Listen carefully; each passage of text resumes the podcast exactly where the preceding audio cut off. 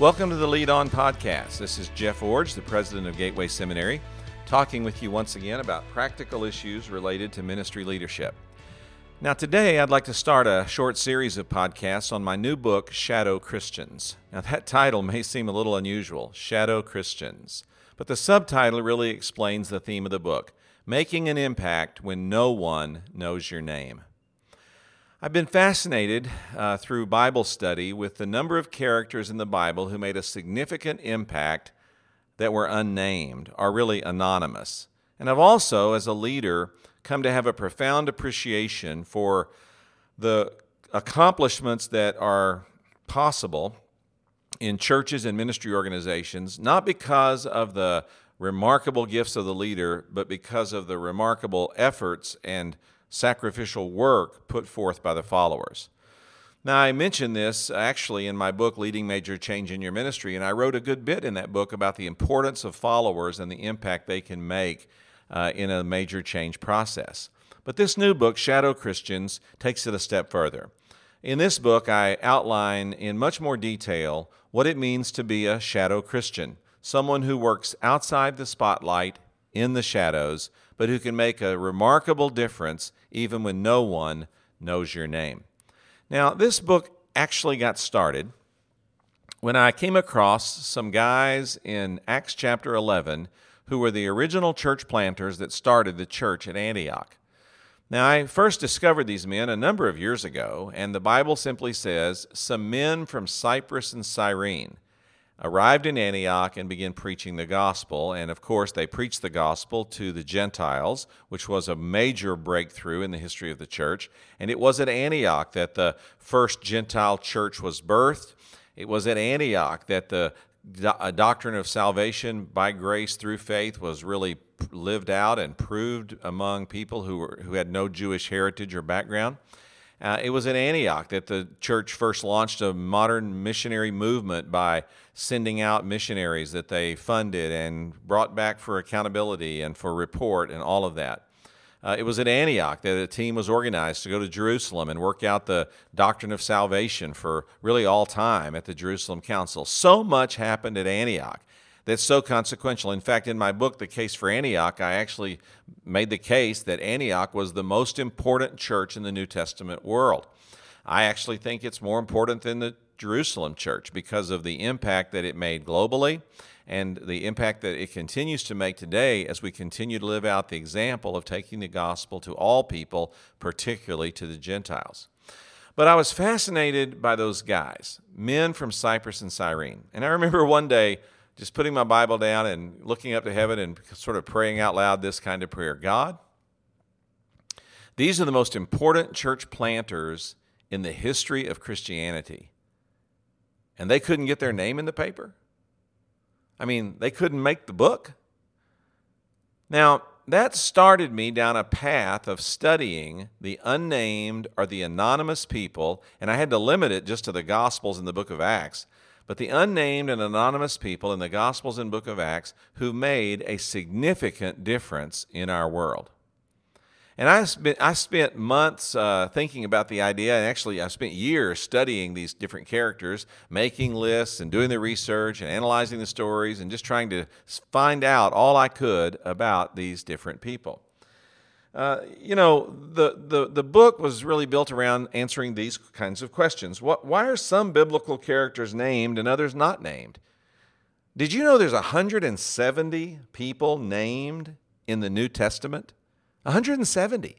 And yet, here are two, or here's a story of some preachers from Cyprus and Cyrene, these incredibly consequential men, and they didn't get their name in the paper. They didn't get their name in the book.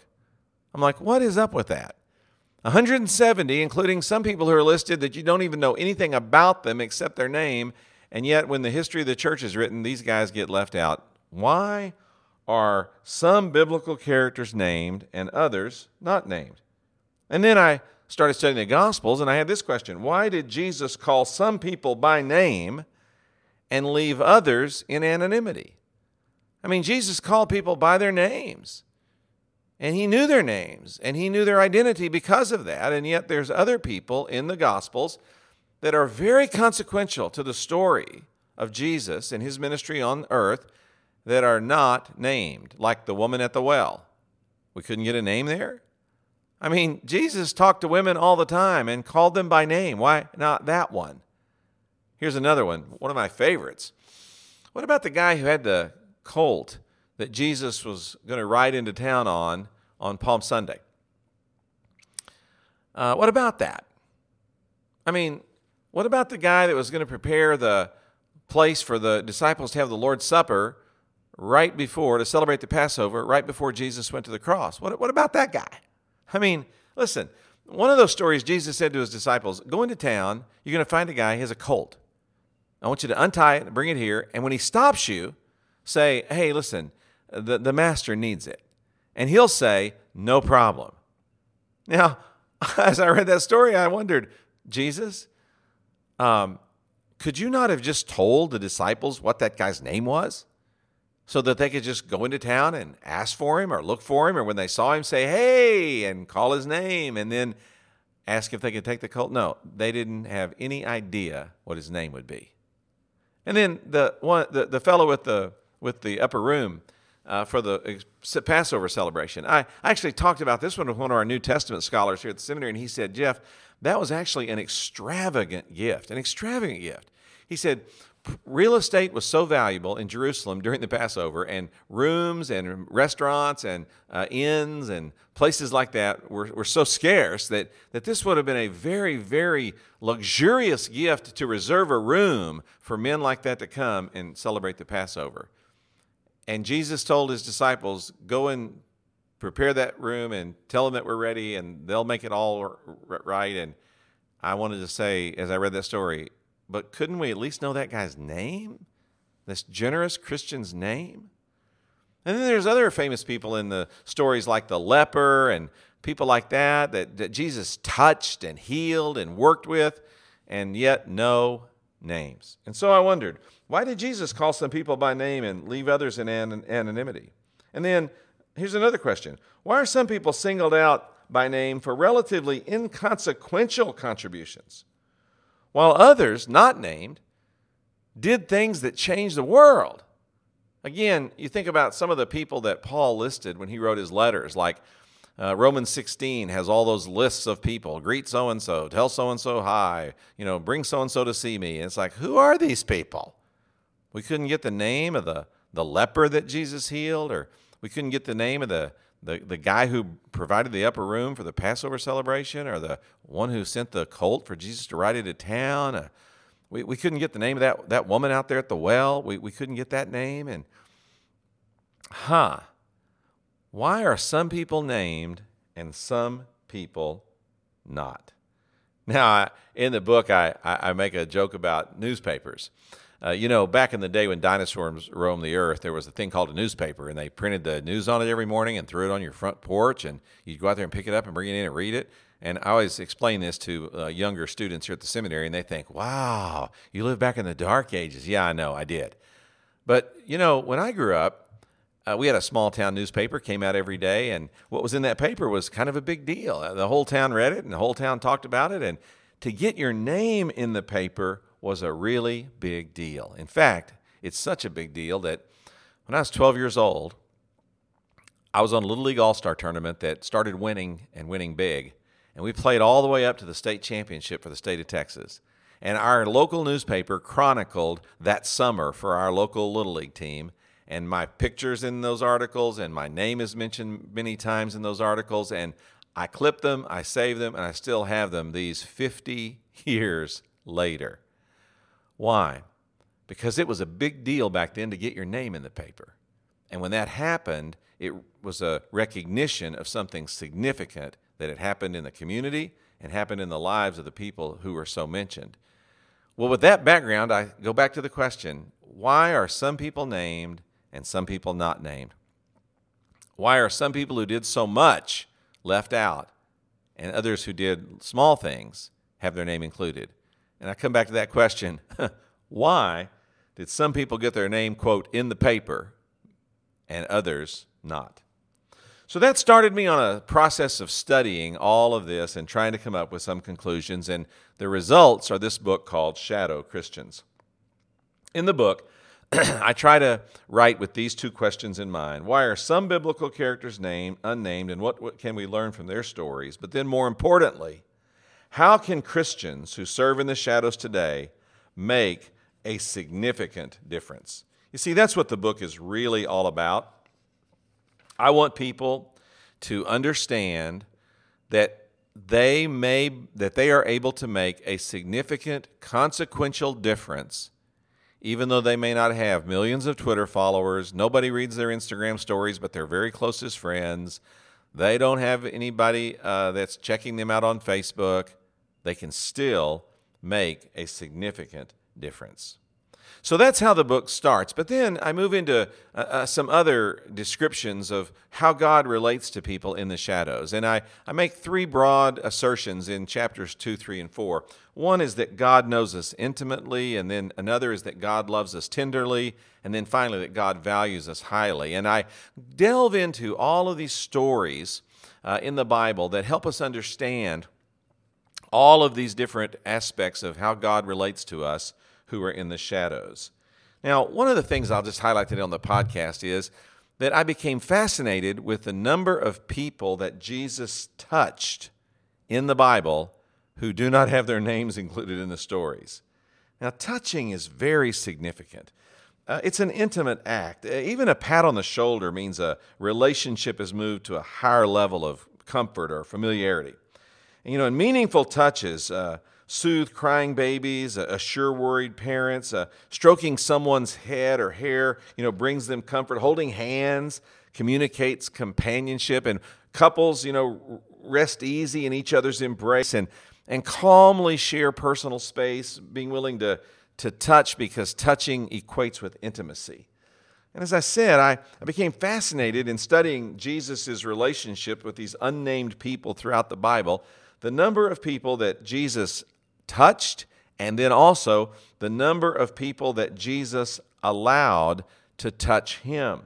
Now, probably one of the best known stories of this is uh, the woman who came to Jesus while she was reclining at the Pharisee's house for dinner, and, and she brought an alabaster jar of perfume and stood behind him and cracked open that jar and started washing his feet with it. And while she was doing that, she was weeping and was washing his feet with her tears and kissing his feet and anointing them with perfume and rubbing them with his hair. You know, that's a moving story, a poignant story of Jesus allowing someone to have very intimate contact with him. And you know how the Pharisees reacted. They became angry and demanded that she stop and all kinds of other things like that. And you know some of that. But when I studied the story this time, I wasn't really looking at what the Pharisees said. I was more looking at what the woman did. And even beyond that, I was thinking, how is it that this woman was able to have such an intimate moment with Jesus, weeping, washing, kissing, caressing his feet, and yet her name is never mentioned. Never mentioned. Such a significant person, unnamed in biblical history. But then on the other side of it, not only did Jesus allow people to touch him, but Jesus also touched many people. Now, uh, here's just a few examples. You know, the, the blind man, uh, blind, two, uh, two blind men approached Jesus and asked for healing, and, and uh, he said he would heal them. And then he, the Bible says he touched their eyes, and their eyes were open. And then two other blind men were sitting by a road outside Jericho, and they were calling out, Lord, have mercy on us. And then it says Jesus touched their eyes, and immediately they could see. And then Jesus met another blind man, and he, t- he did something really unusual. He, he, spit, he spit on his eyes, and he laid his hands on him. And then that man was healed. He's the famous one who said, I see people like trees walking. And then and Jesus touched him again, and then he was able to see clearly. And then uh, those were just the blind guys Jesus dealt with. And then another time, a deaf man came to Jesus. And so Jesus took him aside, and what did he do? He said, the Bible says he put his fingers in the man's ears and spitting, get this now, he touched his tongue. Now, think about that. Jesus put his fingers in the man's ears and then reached around and touched his tongue. Now, these are all anonymous, unnamed people that Jesus touched. He touched the blind, the deaf, the mute. He, he, he wiped spit on people. He got earwax on his fingers. He, he put his fingers in someone's mouth. Look, you cannot get any more personal than this. And then there's other stories like the woman who touched the hem of Jesus' robe and the throngs of people that crowded around Jesus touching him. And all of this illustrates that Jesus is both touchable and a toucher of people. Now, I'll stop with all the stories and just get to the point. Jesus knows us intimately, and he wants to have that kind of relationship with us. He knows us so intimately and wants such an intimate relationship with us that he touches us and allows us to touch him. Wow. These shadow Christians, these unnamed, anonymous people in the Bible that Jesus dealt with, they meant so much to him, and he allowed them so close to him that this touching was a part of their reality even though their names are never mentioned. Now, another part of this first section of the book I mentioned is that Jesus loves us tenderly. You know, another interesting group of uh, unnamed, anonymous people that Jesus deals with in the Bible are children and the parents of hurting children. Jesus encountered several families in the New Testament whose names are never recorded who had a child in crisis. There was a boy that was sick, too sick to come to Jesus. His father came and asked Jesus for his healing, and Jesus granted it. Uh, that's just one example. Uh, Jesus healed uh, the son of other officials, of secular leaders and secular rulers. Another desperate father once came to Jesus. The son was having seizures from being demon possessed, and Jesus uh, delivered him. Uh, you know, uh, another another sick child that came to Jesus. It seemed like it was too late. He had died. And what did Jesus do? He, he called him back from the dead, he resuscitated him. Think about that. Jesus cares a lot about children. He heals children, he touches them and cares for them and restores them. In fact, he even gave one his life back when I read through that, I, I, I was fascinated by, these, by my study of all of the times that Jesus dealt tenderly with children and with the parents of hurting children. And in all these cases, their names are not included. Man, that touches me and reminds me of how much Jesus tenderly loves me. You know, we don't we don't get loved by Jesus because we're rich or because we're famous or because we're well known or because we're highly gifted. We're loved by Jesus tenderly because he sees us like children. He sees us like children who, who want to be loved and cared for and and and and he knows we need that and, and he gives us that kind of tender touch.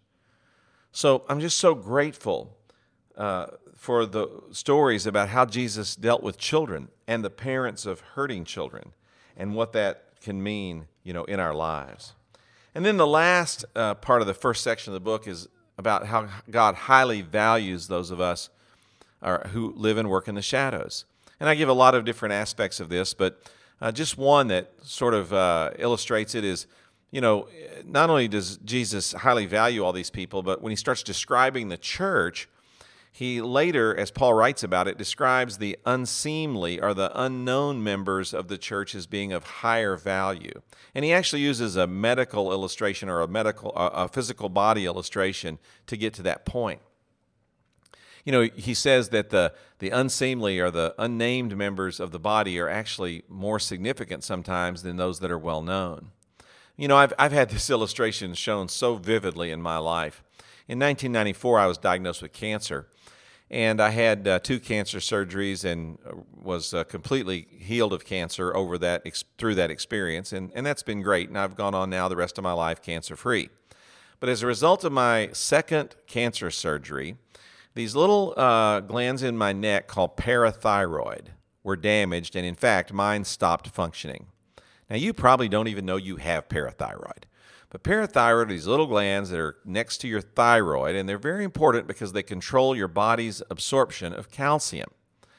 Now, calcium's really important more than just for your bones. Calcium's important because it's one of the minerals that your body uses for nerve transmissions or to send signals, you know, from nerve to nerve to keep things functioning properly.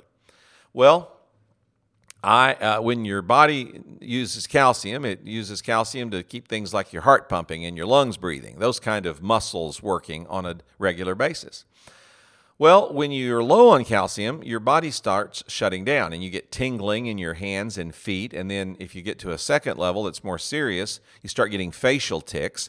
And then the third level is you get some contortions. In other words, your, your, your fingers and your toes just curl or, or freeze because your body's stopping the use of calcium in those areas to save calcium for your inner core. And if you get past tingling in your hands and feet and ticks in your face and get to contortions in your hands and toe or your fingers and toes, you need immediate medical help because your body is saving calcium for your heart and lungs and you're about to die. Well, I've been up to facial tics. I, have definitely struggled for 25 years with a loss of feeling in my hands and feet. Uh, when I'm low on calcium, my hands and feet start tingling, and I have to get some calcium in my body pretty quickly after that. Uh, I've had facial tics, but not very often, which is good because that would indicate I was having even a more serious problem. And uh, I take calcium every morning, uh, three three big pills, and every night three big pills before I go to bed. Uh, and then during the day, like I said, if I start having some problems, I have to eat some Tums or yogurt or something like that just to make sure that I keep calcium in my system so that my body always has access, it, access to it as it leaches in through my intestines and all of that. But my body doesn't process uh, calcium. That thing, that parathyroid that's supposed to send out that signal that says, you know, capture and hold calcium, it just doesn't work in my body any longer. And so for 25 years, I've had the hassle of having to maintain this vigilant watch on my calcium level because my parathyroid don't work. It's been a perfect example to me of what the Bible says about how God highly values um, that which we can't see and that which we don't even know about because it's so important to our function. And he uses that illustration in the church, and I've certainly lived it out and experienced it uh, in my physical body. So when I wrote Shadow Christians, uh, I was writing it against the backdrop of the fact that so many people in the Bible accomplished so much of consequence, or so many people in the Bible were in such an interesting relationship with Jesus, and yet their names are never mentioned. They are the unnamed, anonymous people who made such a difference, such a difference in their world. Shadow Christians, making a difference when no one knows your name. And when I wrote this, I was trying to say to people who work in the shadows, you really matter. Uh, you are highly valued. You are tenderly loved. You are intimately related by God. He wants this kind of relationship with you. You know, in our celebrity driven culture, there's this subtle uh, principle or subtle expectation that if you're not famous, if you're not well known, if you're not an influencer, if you don't have a big Twitter account with a lot of followers, you really don't matter. And we're fascinated by celebrityism, and we've diminished the reality that people who are not well known can and do make a significant difference every single day. Now, in the next couple of podcasts, I'm going to talk in much more detail about the kind of difference shadow Christians can make. But today I just want to introduce it to you. But then beyond that, I want to introduce it to you as a ministry tool because one of the things I did when I wrote Shadow Christians was embedded in the book, it's free, uh, a, a small group curriculum that will help churches to use this material to teach their members of the high value they have and the significant accomplishments they can achieve and the importance they are and how important they are not only to God and his kingdom but to the church and its function. And so Shadow Christians is not just a book about all these things, but it's also a ministry tool that you can use to train, motivate and inspire the shadow Christians in your church to make to make a much more significant difference uh, in our world. You know, uh, shadow Christians are who get the work done. Shadow Christians are the ones who change the diapers and mow the grass and fill the baptistry. Uh, shadow Christians are the one who drive are the ones who drive the vans on youth mission trips, and they're the ones who uh, you know sing in the choir and not the solos, and they're the ones who pass the offering plates and do the the work that really makes church function. You know, shadow Christians are the ones who teach the preschool classes and go out and make the visits to win lost people to faith in Christ. These people are the ones who are actually getting the work done.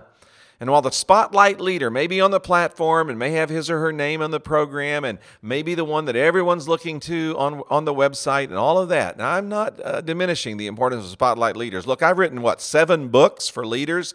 I believe in leaders.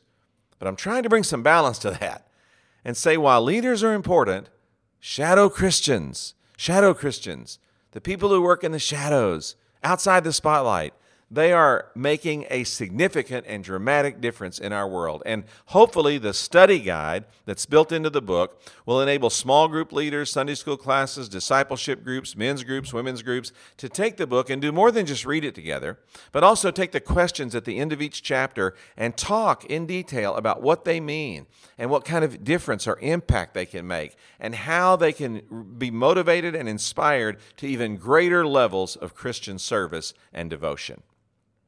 Shadow Christians. I hope we hear a lot about this in the next few months as we try to reinvigorate what it means to energize the people of God to get the work done. Yes, we believe in leaders. Yes, spotlight leaders are important. Yes, God does call some people to step to the front and say, Follow me.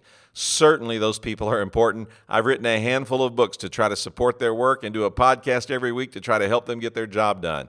If you're one of those spotlight leaders, you're the one out front, people know your name, you're your picture is on the website. Uh, you do have some Twitter followers. Look, this tool is a tool you can use to motivate the hundreds, if not thousands, of people you're trying to influence to raise themselves up to a higher level of inspiration and devotion and effectiveness as they do the work that God has called you all to do together.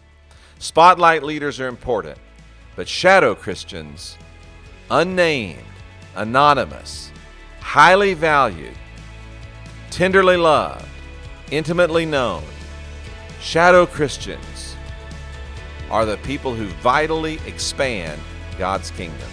We need to do more to talk about this and to train them in their effectiveness. I hope you'll take advantage of this tool as you lead on.